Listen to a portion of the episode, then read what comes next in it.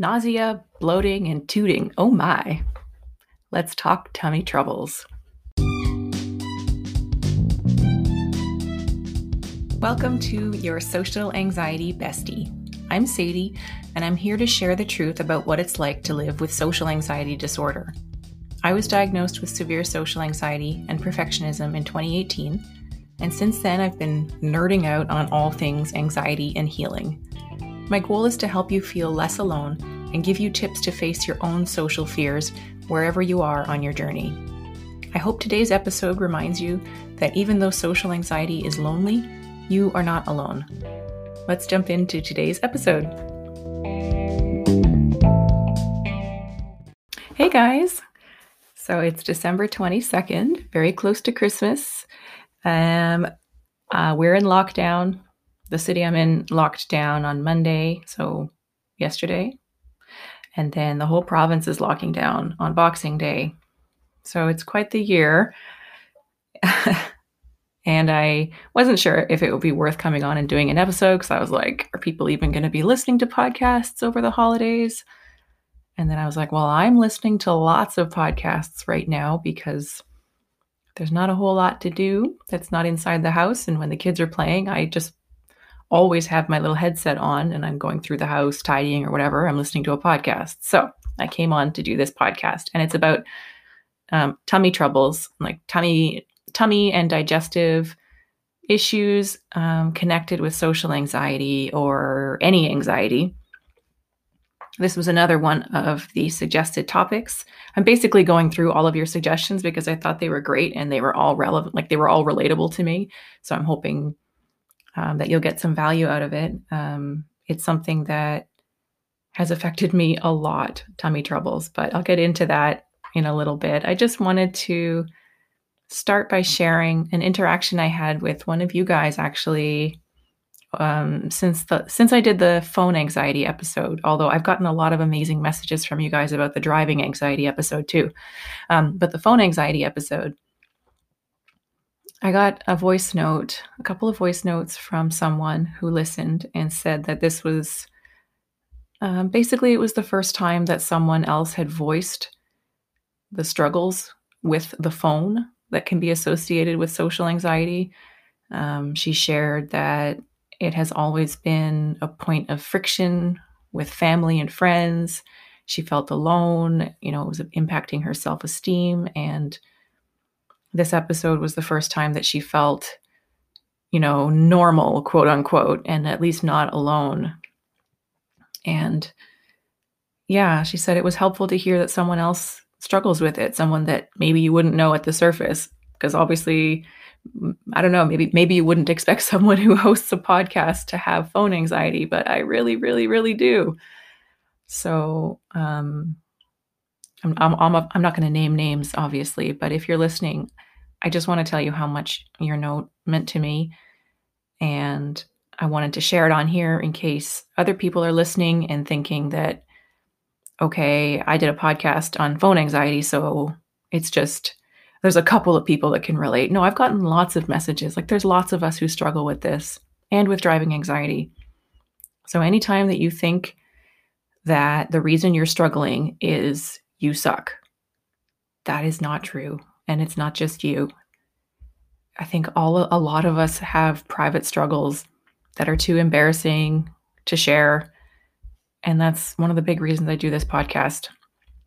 My mother in law has always told me don't judge your insides by someone else's outsides, especially on social media. So it's one of the reasons I'm so committed to just being real as much as I can.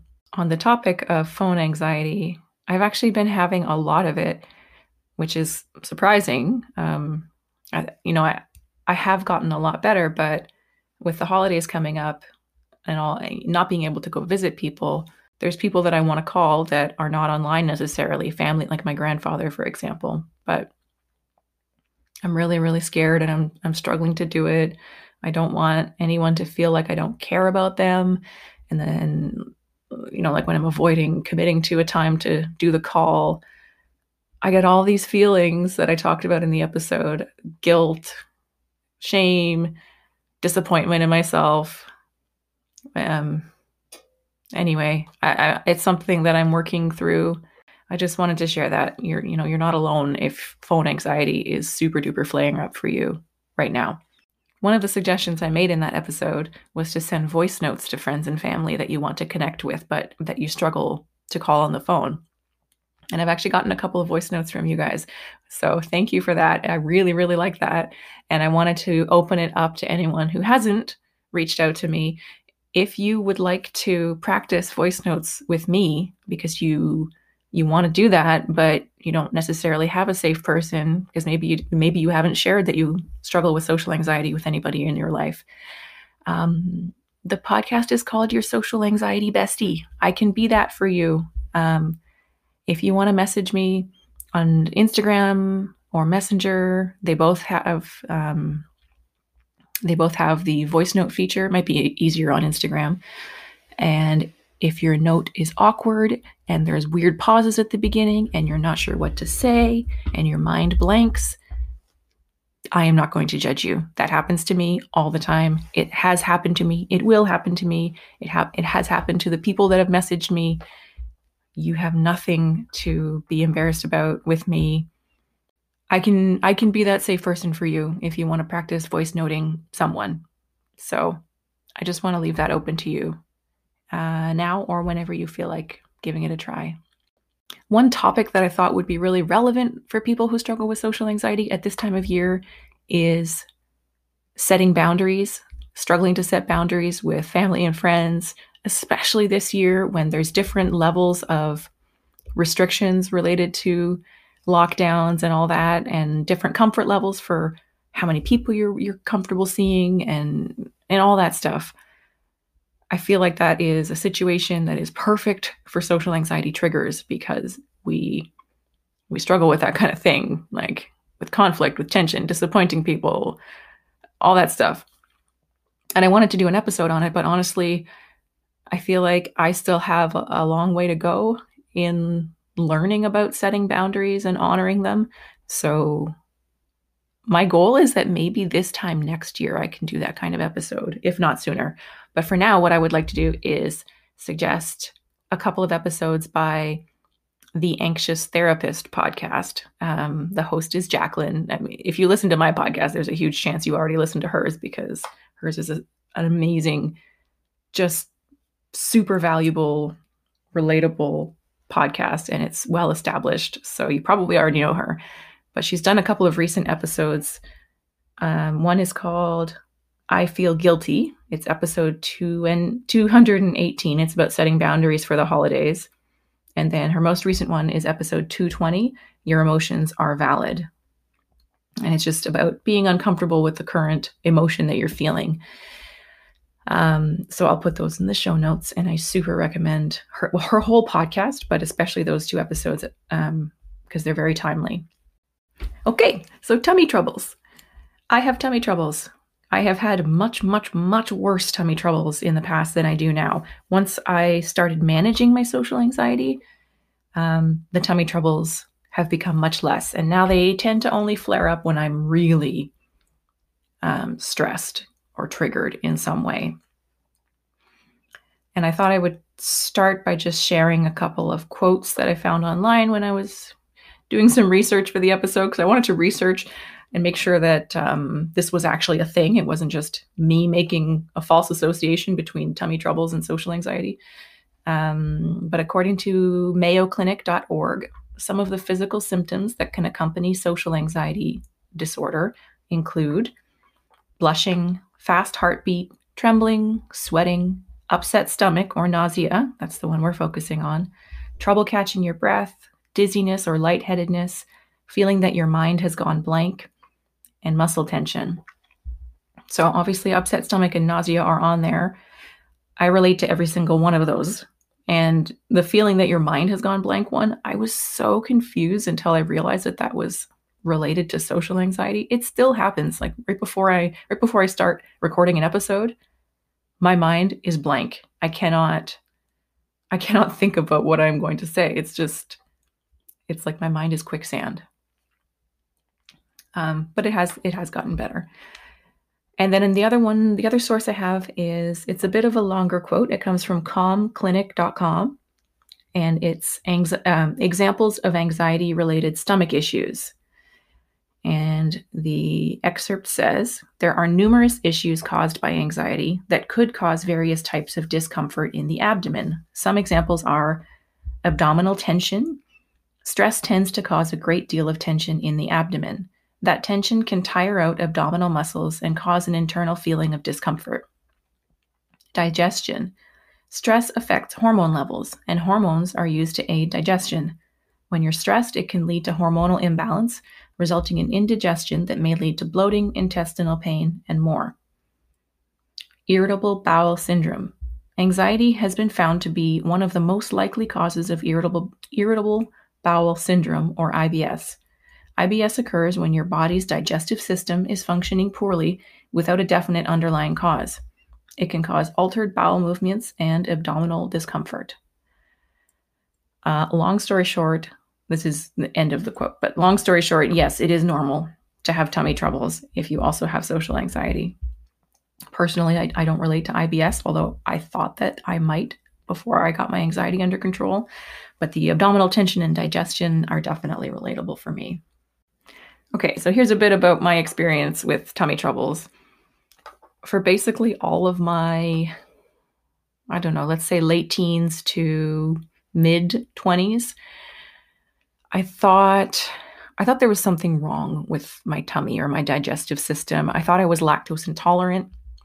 So for a few years, I either tried eliminating lactose or I, I also took um, like lactose pills. Like I think they're called Lactaid or Lacteeze um, to to help you consume dairy products without the side effects if you're lactose intolerant. It didn't really help. Um, I tried eliminating different kinds of foods, and none of it really helped. I mean, it gave me the burst of excitement and optimism at the beginning of this new elimination diet because I was like, oh, I'm in control. I'm going to fix this. But inevitably, I would still have the issues. Um, it was most pronounced when I was younger um, during car trips and family visits. We would, like, my family and I would visit relatives that live about, I think, like six or six or seven hours away by car. And the whole car ride, I would just be in so much pain, just these cramps and like gas, but gas that didn't want to come out. So just imploding gas pain, bloating. Um, like my tummy would make these embarrassing noises, which is which just made it worse. And it would get to the point where I would eventually get to this get to the place and I'd have to lie on my stomach, ideally on a heating pad or something warm to help the cramps. And for when I was a teenager with my family, I never told anyone. I think my dad knew that I had tummy pains, but I never told him the extent of it. That, that like I would get lightheaded and sweaty. It hurt so much. But I would be sitting there talking to people, talking to family, acting like I was fine, putting on my people pleasing mask. But I would be in so much pain. I felt like I was going to throw up. It was but I didn't I didn't know I didn't know I had social anxiety. I didn't know any of this stuff. So like what are you going to do when you you don't want to cause a scene, you don't want to be a bother and you don't know what's going on anyway. I just swallowed it, so to speak. Um, ah, I never want to go back to that. Okay, so how do we actually help ourselves feel better? One thing I wanted to share is again from Calm Clinic, and it's a quote related to diet because I targeted my diet for so many years. And I think I'm not sure if I gained as much as I lost by obsessing over my diet. So I just wanted to share this quote. Anxiety related stomach pain is not usually the result of your diet, although a poor diet and sedentary lifestyle may increase the risk of anxiety. So there aren't necessarily any dietary changes that can help reduce stomach pain. Now, huge, I guess, disclaimer to that is that obviously for some people, dietary changes will help. Everyone's different. In my case, I became fixated on changing my diet and it ended up not being the cause. But one of the things I'm going to share as one of the tips later is a podcast episode that does talk about foods that can help with anxiety. So, you know, you may have to do some trial and error there, but my advice would be don't beat yourself up or don't exhaust yourself trying to eliminate every single thing from your diet that could possibly be a trigger until you know more about what's going on. All right, so here are my six tips. One is the biggest one for me relieve the underlying stress and address the anxiety disorder. This is ultimately what helped me. When I left uh, left home, like left where I had grown up and where I was living, where I was living after my past relationship failed, all that negative association. I moved in with Jesse, my husband, and it was in a different place. So a lot of new things. I guess I guess a lot of skeletons in the closet got left behind. And that relieved a lot of anxiety. And then I started medication, and that relieved a lot of anxiety. Eventually, I started therapy, and that relieved a lot of anxiety. Although by that point, my, my tummy was way better than it had been. So for me, even just getting into a supportive environment made a huge difference. But um, yeah, um, addressing the anxiety was it for me. was was a huge thing for me. Uh, number two, in terms of actually treating the symptoms, I've tried things like gas pills. I can't remember what they're called. Pepto Bismol and antacids. I still occasionally need this. Like if I know I'm going to be traveling, well, okay, I'm obviously not traveling anytime soon, but when I traveled to my best friend's wedding in 2019, um, I didn't think I felt that anxious, but my I had like traveler's tummy, and it was it was not pretty. it was not it was not pretty what was going on underneath my my my maid of honor dress. Um, so I had like Pepto Bismol and stuff. Um, yeah, so there's obviously situations that are that are past my threshold for what I can cope with without feeling symptoms of tummy stuff. Um, number three, heat really really helps me. So lying on a heat pad, taking a hot shower, taking a warm bath, um, combined often with with pressure. So lying on my tummy, I find that that kind of works out those cramps and some gas issues you know? Number four is uh, do consider ruling out other causes by talking to a doctor or gastroenterologist. That was one of the suggestions from one of you guys on Instagram. Um, because, like, I don't know, I'm not a doctor. For me, it was anxiety related, but for you, it could be anxiety and something else. It could be anxiety and diet. Five, consider your diet or look at your diet, but only to the extent that looking at your diet doesn't worsen your anxiety. That's key because I have a tipping point. I can I can look at my diet and tweak it a little bit, but if I look too hard and start to fixate on it and get perfectionistic about it, it makes my anxiety worse rather than better. So it's a balance. Um, but there's a, a podcast, it's actually the podcast I was interviewed on. It's called Stand Up to Anxiety. And on episode 10, Lucy interviewed Ashley, who's uh, another content creator in the mental health space on Instagram. She's amazing. She's the sweetest, sweetest person. She was interviewed and she shared foods that help her anxiety and how she has used diet and supplements to help her anxiety. And I think that would absolutely be worth a listen because that's not something that I can really speak about, at least not yet. And then number six is it, it's actually something that I want to try. I haven't done it yet. It's Yoga with Adriene, which is a super popular yoga tra- channel that you may have heard of. She has an 18 minute yoga practice for gut health. So it's called Yoga for Gut Health. I want to try that and just see what it's like. Um, so all of the links I've mentioned, I'll just put those in the show notes. Okay, I hope that's helpful. I, I have an affirmation ish sort of thing to share with you. Like the last one, it's long, so it will go in the show notes. It's not specifically related to tummy necessarily, it's just more of a validation about having social anxiety and being the person that you are, being shy, which is not the same as social anxiety, but there's overlap. And I wrote this because as I was getting some of your messages, it, I was reminded that you know, I every day I'm in the mental health space online eh, on Instagram and stuff like that, or planning this podcast. So for me, it's normal to talk about mental health with people. It's normal to talk about my mental health and learn things. I forget that for some people, and maybe for some of you, talking about mental health is brand new. Being told that you don't suck, that maybe you just have social anxiety, which is treatable. Not if like that, that could be brand new. This could be the first time someone is telling you that, yes, I experience the things that you experience. Yes, it can get better. Yes, I still think that you are wonderful and strong, even if you don't think so all the time. I just wrote this for you. Here goes. I don't have to be the most socially confident person in the world. It's okay to be shy. It's okay to be an introvert. It's okay to be a homebody. The goal is not to change these parts of myself. The goal is just to relieve the symptoms of social anxiety disorder and the distress they cause me. Social anxiety is not who I am. It's something I experience, and it can get better, and I can still be myself throughout the process. I'm going to leave you with that. And then after the outro, I have a story about swimming and friendship.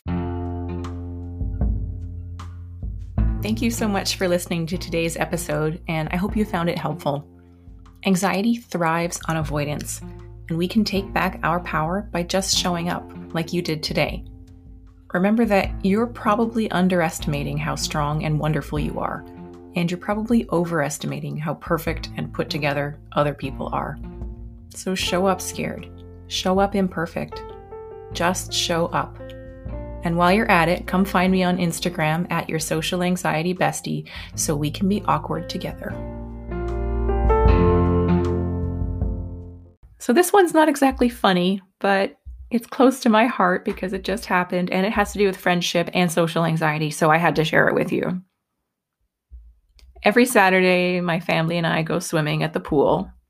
There's very limited tickets and you have to reserve ahead of time. They can only have 20, 20 swimmers total in the building. And in the warm pool, the kiddie pool, you can only have six at a time. So I always reserve the day before. And I happened to tell a friend of mine about it, and she was interested because she has a one year old.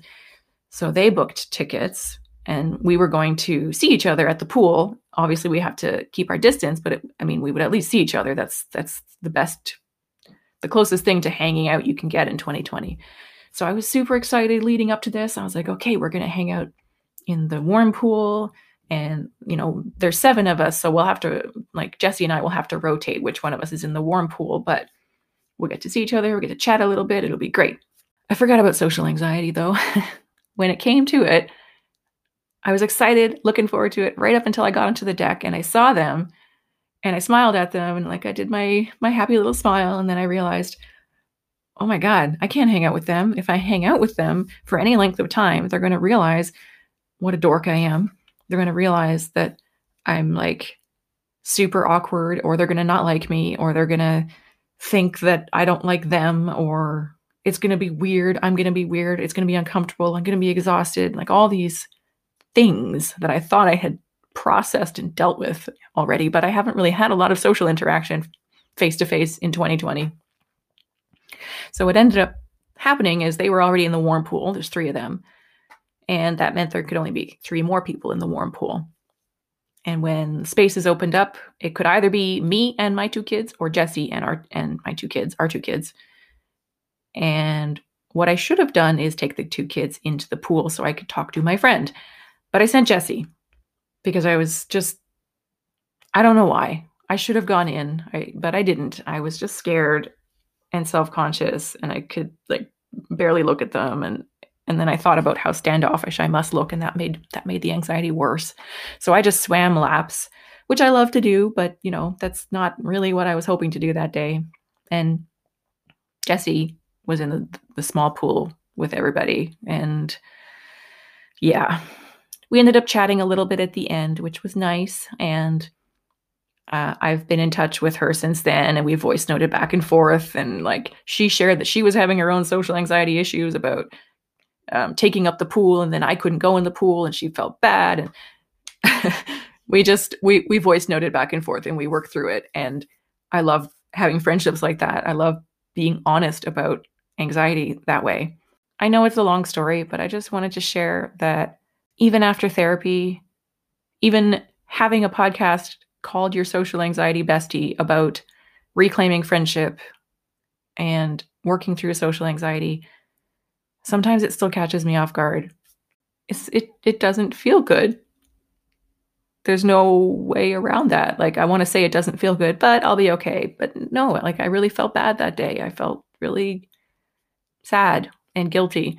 And I just wanted to share that to say that you are not alone. And I totally get the paradox and tragedy of social anxiety. We crave connection, but we fear people. We crave contact and interaction, but it scares us. And that is why social anxiety is so frustrating and so lonely. And that's why I'm going to keep doing these episodes because you are not alone, even though we get really lonely sometimes.